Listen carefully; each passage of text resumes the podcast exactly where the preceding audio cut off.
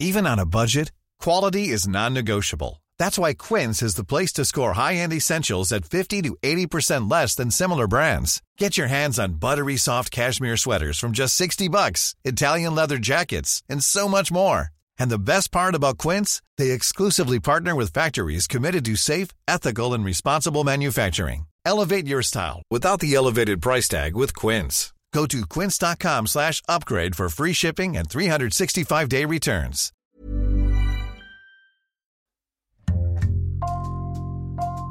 Bonjour, c'est Jules Lavie pour Code Source, le podcast d'actualité du Parisien.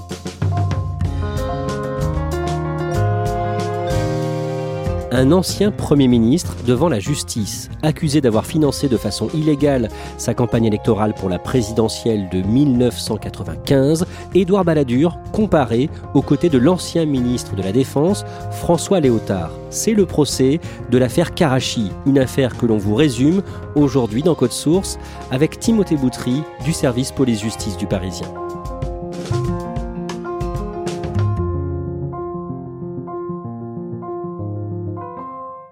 25 ans après le procès dans l'affaire Karachi, âgé de 91 ans, l'ancien Premier ministre français Édouard Balladur est rattrapé par la justice. Il est jugé depuis... Timothée Boutry, le mardi 19 janvier à Paris, Édouard Balladur arrive à la Cour de justice de la République. Il doit comparaître jusqu'au 11 février. Il est soupçonné d'avoir renfloué illégalement ses comptes de campagne en 1995. Il est comment ce jour-là? Bah écoutez, il a 91 ans, mais il affiche encore une belle prestance pour un homme de cet âge-là. Et il est évidemment habillé dans un costume euh, sombre, strict, une cravate rouge, une euh, chemise blanche. Il est élégant. Son visage s'est émacié, ses cheveux ont blanchi, mais euh, il paraît plutôt en forme pour un homme de cet âge-là. Il doit répondre de complicité d'abus de biens sociaux, tout comme son ancien ministre de la Défense, François Léotard, qui a choisi de ne pas avoir d'avocat. Oui, il dit euh, c'est de mon honneur dont il est question et je le défendrai seul. Au moment où on enregistre cet épisode de Code Source, le procès a déjà commencé depuis plusieurs jours.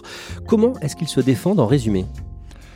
Édouard Balladur a fait une déclaration euh, liminaire euh, au deuxième jour du procès en se disant victime d'un acharnement des juges, d'une enquête à charge, et en expliquant que ses comptes de campagne ont été validés à l'époque et que, euh, en gros, il n'a rien à faire là. Il dit rien ne m'a été épargné et, qu'il compte démontrer que ces accusations ne, reposent sur rien. Et François Léotard? François Léotard, on sent qu'il est agacé. Lui dit euh, de toute façon, moi j'étais pas un épicier, donc ces questions d'argent, euh, ça me concernait pas. Puis pour le reste, j'assume. Ce que j'ai fait, je le referai. Et puis si vous me condamnez, ça changera rien.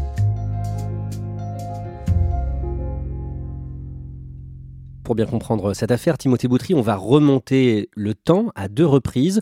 D'abord, en 2002, le mercredi 8 mai 2002. Le dimanche précédent, Jacques Chirac vient d'être réélu président de la République. En France, que se passe-t-il au Pakistan, à Karachi? Il y a plusieurs ingénieurs de la direction des constructions navales, donc c'est les ateliers de l'arsenal de Cherbourg, qui euh, sont là pour construire des sous-marins qui ont été vendus par la France au Pakistan. Et en fait, les ingénieurs habitent dans plusieurs hôtels euh, de la ville et il y a un, minibus qui vient les chercher, qui fait la tournée. La navette se trouve devant euh, un grand hôtel de Karachi et il y a un faux taxi qui fonce sur le minibus. En fait, c'est une voiture piégée. Attentat contre la France au Pakistan. Et une gigantesque explosion. Il y a 14 personnes qui sont tuées, dont 11 ingénieurs français. Ivre de douleur, cette jeune femme vient d'apprendre la mort de son mari tué dans l'attentat. Il avait 27 ans. Cherbourg est en état de choc. À ce moment-là, l'émotion est immense en France. Le 13 mai, des obsèques nationales sont organisées à Cherbourg pour les victimes françaises de cet attentat. C'est le dernier hommage de la République à ses morts. Ce crime est monstrueux. Quelques mois plus tard, en septembre 2002, l'employeur des ingénieurs français, la DCN, la direction des constructions navales, reçoit un rapport sur les raisons de cet attentat, rapport commandé à un expert, un ancien membre du contre-espionnage. Avant de tout expliquer en détail, Timothée Boutry, quelle est la thèse de ce rapport? Alors c'est un rapport secret, il hein, faut, bien le dire, euh, qui n'est pas dévoilé à l'époque. Ce rapport fait le lien entre cet attentat et l'arrêt du versement des commissions qui avaient été négociées euh, lors de la passation de ce marché en 1994. La livraison de sous-marins à la marine du Pakistan et en gros, la thèse, c'est les commissions ont cessé d'être versées en 96 et par rétorsion, il y a eu cet attentat par vengeance en quelque sorte. Donc ça fait un lien entre la négociation commerciale de l'époque et cet acte terroriste. Le site d'information Mediapart va révéler l'existence de ce rapport baptisé Nautilus en 2008 et en parallèle, la justice française va creuser cette piste. Timothée Boutry, nous, on va remonter un peu plus dans le temps. À l'automne 1994, la France négocie donc un gros contrat avec le Pakistan. Quel est ce contrat? C'est un contrat qui porte sur la livraison de deux puis trois sous-marins à la marine pakistanaise. Ce sont des sous-marins de type Agosta, donc c'est le contrat Agosta. C'est un contrat faramineux qui porte sur plusieurs milliards de francs à l'époque. On est dans une période où euh, l'arsenal de Cherbourg est en difficulté. évidemment, il y a une importance industrielle pour l'emploi en France qui est très importante. Et on va se concentrer maintenant sur le contrat Agosta, ces sous-marins fabriqués par la DCN, la direction des constructions navales. Il y a donc des négociations avec le Pakistan et c'est prévu dès le départ et c'est légal à ce moment-là. Il va y avoir des commissions de fortes sommes données à des intermédiaires. C'est légal, c'est même euh, déclaré à Bercy par toutes les entreprises. Voilà, bah, pour obtenir tel marché, on a versé euh, tant à telle personne. C'est de la corruption, il hein. n'y a pas d'autres mots, mais c'est de la corruption légalisée. Sauf que euh, maintenant, ces pratiques ont été interdites, mais à l'époque, c'était euh, totalement autorisé. Mais à la fin de l'année 1994, d'après l'enquête, un second réseau d'intermédiaires est imposé à la DCN en pleine négociation. Ce second réseau, on l'a appelé le réseau K, et c'est le réseau du célèbre euh, intermédiaire franco-libanais Ziad Takedine. En fait, c'est trois personnes autour de Ziad Takedine qui vont euh, être imposé, ça c'est la thèse de l'accusation, par le pouvoir politique pour négocier et pour euh, lui aussi euh, bénéficier de commissions. Ils vont euh, obtenir 4% du montant des contrats. D'après l'enquête, le réseau K serait imposé par le ministre de la Défense de l'époque, François Léotard. Pourquoi est-ce qu'on dit que ce réseau K a été imposé par le pouvoir politique? Les gens de la DCN disent voilà, on est en égo, et puis euh, Renaud Deneux de Varbre, le conseiller spécial de François Lothar, dit euh, il faut que vous rencontriez Takedine, il faut que vous négociez avec lui, il faut passer par lui. Donc en gros, à la DCN, on dit bah, il y a eu un ordre du pouvoir politique pour traiter avec ce réseau-là. Comment Zia Takedine euh, a rencontré François Léotard? À l'époque, il avait été directeur de la station de ski d'Isola 2000 dans les Alpes-Maritimes. Et François Léotard, euh, lui, il était maire de Fréjus pendant très longtemps, donc c'est pas très loin. Et l'épouse de François Léotard connaissait aussi Zia Takedine. Donc en gros, il explique qu'il a été invité à l'inauguration de la station et c'est à ce moment-là qu'il a fait connaissance. Et quand il a recontacté après, il a dit bah, il n'y a pas de raison que je ne le reçoive pas.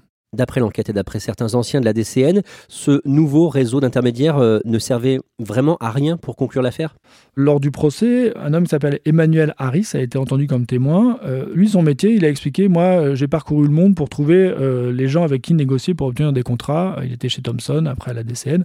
En gros, son métier, c'était de trouver les bons intermédiaires à payer pour obtenir ces contrats. Il dit Voilà, ce qui s'est passé là, sur ce contrat, je ne l'ai jamais vu de toute ma carrière. Pour la première fois, le pouvoir politique nous a imposé un réseau. Qui plus est, on nous a imposé des conditions de paiement totalement euh, dérogatoires euh, à la pratique, c'est-à-dire qu'il fallait les payer en avance et pas au prorata du paiement des échéances. Il dit vraiment tout était anormal dans ce processus d'imposition du réseau car.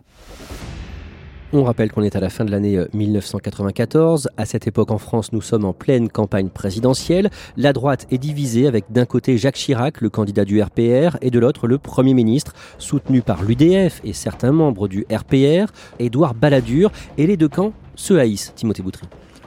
C'est vraiment le déchirement de la droite, la grande fracture.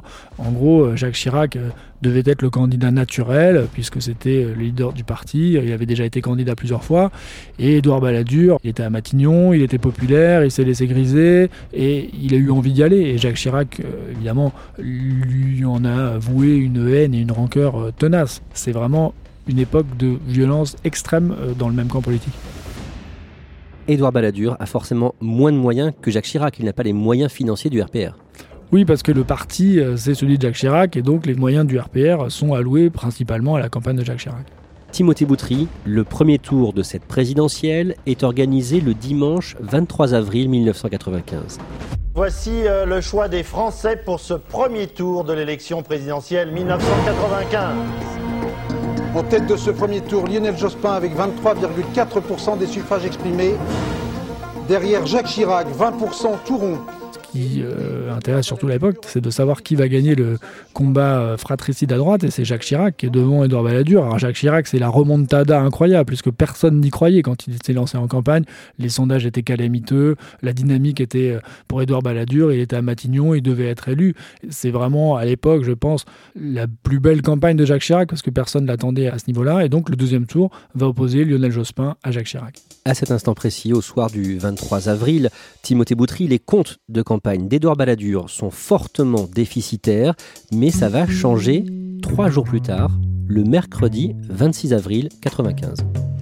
Il manque environ 20 millions de francs euh, dans les comptes d'Édouard Balladur. Et donc ce 26 avril, il y a un versement opportun de 10,2 millions de francs sur le compte en banque de la campagne d'Édouard Balladur.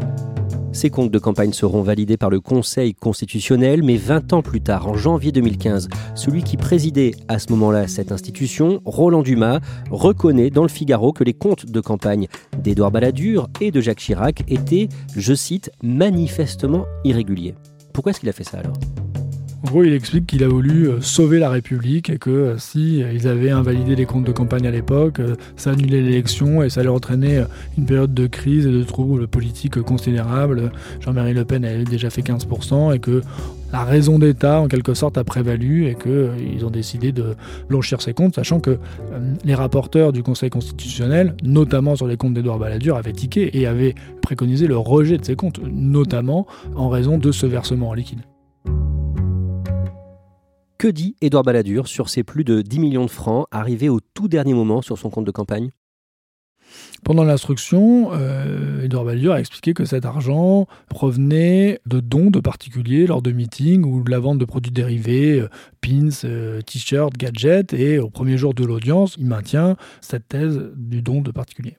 D'où viennent ces 10 millions de francs d'après l'accusation? Alors la thèse de l'accusation, c'est que cet argent provient euh, directement du versement des commissions, puisque euh, début avril, Ziad Takedine a euh, retiré une somme équivalente en Suisse et que pour l'accusation, bah, ces 10 millions de francs sont arrivés en France et ensuite étaient versés sur le compte d'Edouard Balladur, sachant que si à l'époque les commissions étaient autorisées, des rétro-commissions sont totalement illégales. Que dit Edouard Balladur sur ce point? Lui, il dit euh, les billets n'étaient pas les mêmes, puisque euh, le retrait en Suisse, c'était que des billets de 500 euh, francs empaquetés, et le versement des 10 millions, il y avait des billets de 500 francs, mais pas que, donc ça ne peut pas être la même somme. Timothée Boutry, après son accession à l'Élysée, Jacques Chirac aurait donc décidé de mettre un terme au réseau K, c'est ça? Il a effectivement mis un terme au versement des commissions au réseau K. Et d'ailleurs, là encore, on a eu le témoignage d'Emmanuel Harris qui était à la DCN, euh, l'homme chargé de retrouver les intermédiaires et de les payer. Et qu'en gros, il a vu arriver quelqu'un qui était envoyé par le nouveau ministre de la Défense, Charles Millon, et donc par Jacques Chirac, euh, qui lui a dit écoutez, voilà, à partir de maintenant, vous arrêtez de payer le réseau Takedine, c'est fini. Et dit de manière incroyable j'ai pas eu de nouvelles. Normalement, disait Edine, jusque-là, il me suçait les sangs à chaque fois que j'avais 15 jours de retard ou 2 heures de retard pour le payer ses commissions. Et là, j'ai arrêté de payer le jour au lendemain, il m'a jamais rappelé. On sait que derrière, il y a eu un, arrangement qui a été trouvé euh, sous l'égide de Rafik Hariri, l'ancien leader libanais, très proche de Jacques Chirac. La justice a essayé d'enquêter un petit peu pour savoir ce qu'il en était vraiment de cet accord. On n'a pas pu aller beaucoup plus loin. Mais en tout cas, il est avéré qu'en 96, Jacques Chirac a fait cesser le versement des commissions au réseau Est-ce qu'on sait pourquoi Jacques Chirac demande l'arrêt de ces versements? Oui, parce qu'il est persuadé qu'en marge de ces commissions, il y a des rétro-commissions, c'est-à-dire des retours d'argent vers la France, pour euh, reverser de l'argent euh, à l'entourage d'Edouard Balladur. Timothée Boutry, la thèse du rapport secret de la DCN, le rapport Nautilus, pour expliquer l'attentat de Karachi, une représaille donc suite à l'arrêt de versement de commissions. Est-ce que cette thèse a été prouvée par les enquêtes françaises? Aujourd'hui, il n'y a pas de vérité judiciaire qui se dégage sur les causes de, l'attentat de Karachi, donc euh, l'instruction terroriste est toujours en cours. Au départ, on était sur la thèse d'un acte commis par Al-Qaïda. C'était aussi la, thèse des, autorités pakistanaises. Des, gens ont été condamnés sur place. Et puis finalement, à partir de la révélation de Nautilus, le juge d'instruction de l'époque, Marc Trévidic, a rencontré les familles de victimes en disant non, maintenant on part sur la thèse de Nautilus. Et aujourd'hui, le dernier élément qui est venu abonder l'enquête, c'est un rapport des services secrets français qui revient plutôt sur la thèse de l'attentat terroriste, mais on est dans cet entre-deux et euh, voilà, l'enquête n'est pas du tout bouclée, elle est toujours en cours et on ne connaît pas la vérité judiciaire sur les causes de cet attentat. En revanche, d'après les juges d'instruction, le financement illégal de campagne électorale ne fait pas de doute, c'est ça? Selon les juges de la commission d'instruction, le lien entre le retrait d'argent en Suisse par Ziad Takieddine et le versement deux semaines plus tard des 10 millions sur le compte d'Edouard Balladur, le lien est établi. C'est la thèse de l'accusation, donc c'est précisément l'objet de ce procès. On lui reproche donc d'avoir bénéficié de commissions indûment versées.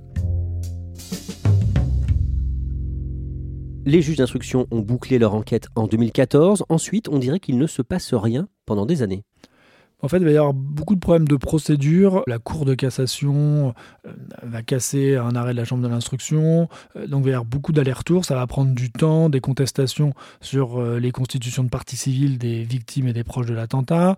Et également les, avocats d'Edouard Balladur qui vont se démener pour tenter de faire reconnaître la prescription, sans succès. Donc, tout ça, plus une certaine inertie de la Cour de justice de la République, va faire qu'on va arriver à des délais qui sont extrêmement longs.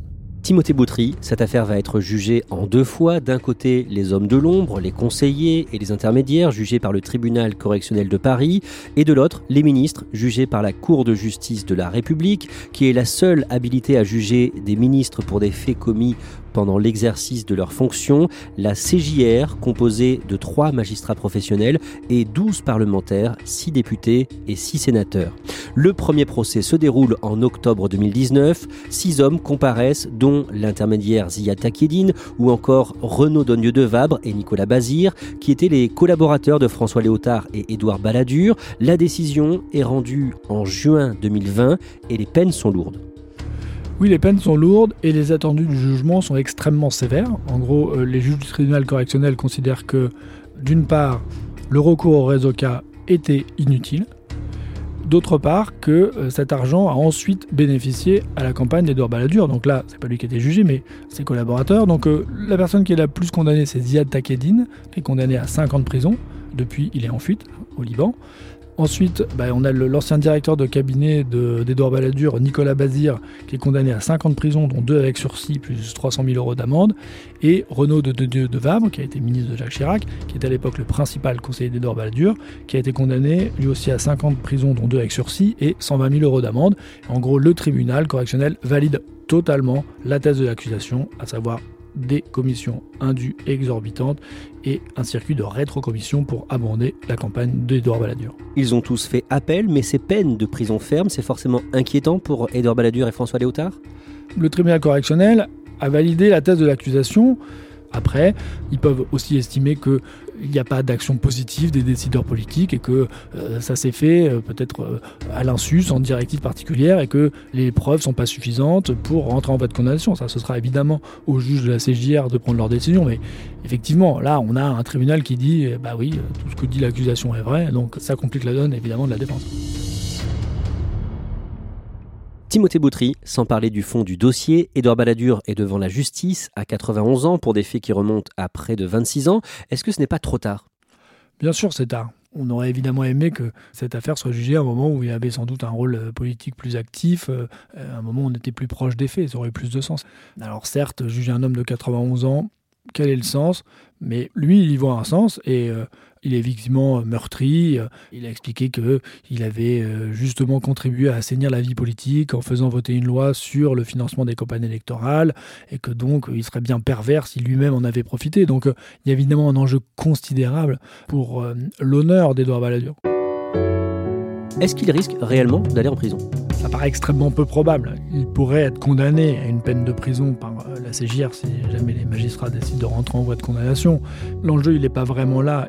Il est sur l'image qu'il laissera à la postérité. Soit il aura été le Premier ministre de la France, soit il aurait été le Premier ministre de la France qui a financé sa campagne présidentielle par des fonds occultes obtenus en marge de contrats d'armement. Et ça, évidemment, pour l'histoire et donc pour lui, ça change tout.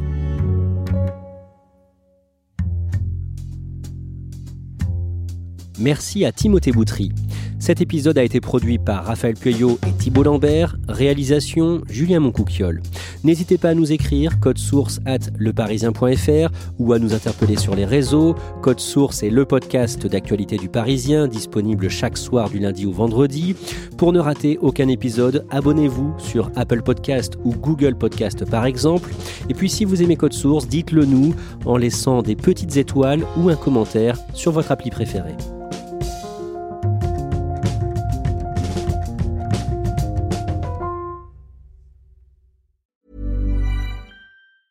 Normally, being a little extra might be a bit much, but not when it comes to healthcare. That's why United Healthcare's Health Protector Guard fixed indemnity insurance plans, underwritten by Golden Rule Insurance Company, supplement your primary plan so you manage out of pocket costs. Learn more at uh1.com.